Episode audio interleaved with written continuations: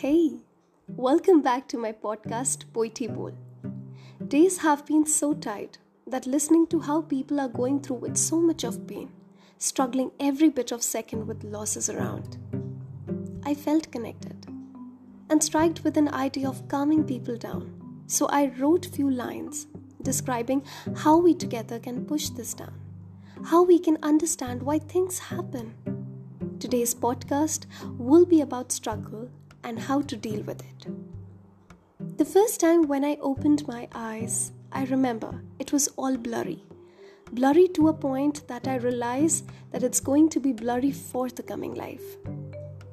I was one when someone told me to hold your emotions back because, little darling, you will be needing them for this awaited time. Now, when I'm old enough to understand the highs and lows in oneself, part of me which says it loud and clear enough for people to know that this eight letter tough word, struggle, needs no attention. That we as people should have all our senses active and proud. Proud of what they listen, they speak, and they see. Life, I believe, is just like an artist, which leaves marks as strong as forever. And these marks have to be cherished remember, with reasons and significances. We read about certain graphs being a math grader, which made us learn our life is just like a slope. Sometimes it travels upstream and sometimes more towards downstream. But are we scared?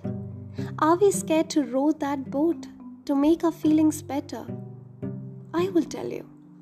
When we fall, we are falling for gravity and we have no control over it. Just like that, when we bear a loss, we cannot control it.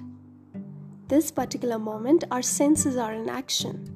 They can sense us, leaving us quiet, seeing the odd, and hearing noises. Relax. It's just a test to see will you be able to analyze the odd power in you which has got stuck? What will you do? What will you do if a t shirt was stuck in your arms? You probably would look for solutions. You would ask for somebody's help or move your arms to get free from it. Right, solution. It is another strong eight letter word. So every nonsense happening around has a solution. But of course, it will leave you breathless and maybe tired sometimes. But it's not over because that solution you just have passed on it will be passed on to somebody in need. And that's how chain rule of life happens. So, struggle is nothing but a chain rule which passes on from one to another. Live it with pride. See some power in your eyes.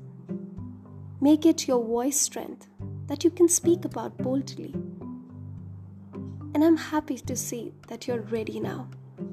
So stay tuned with me on Poetry Bowl for more podcasts thank you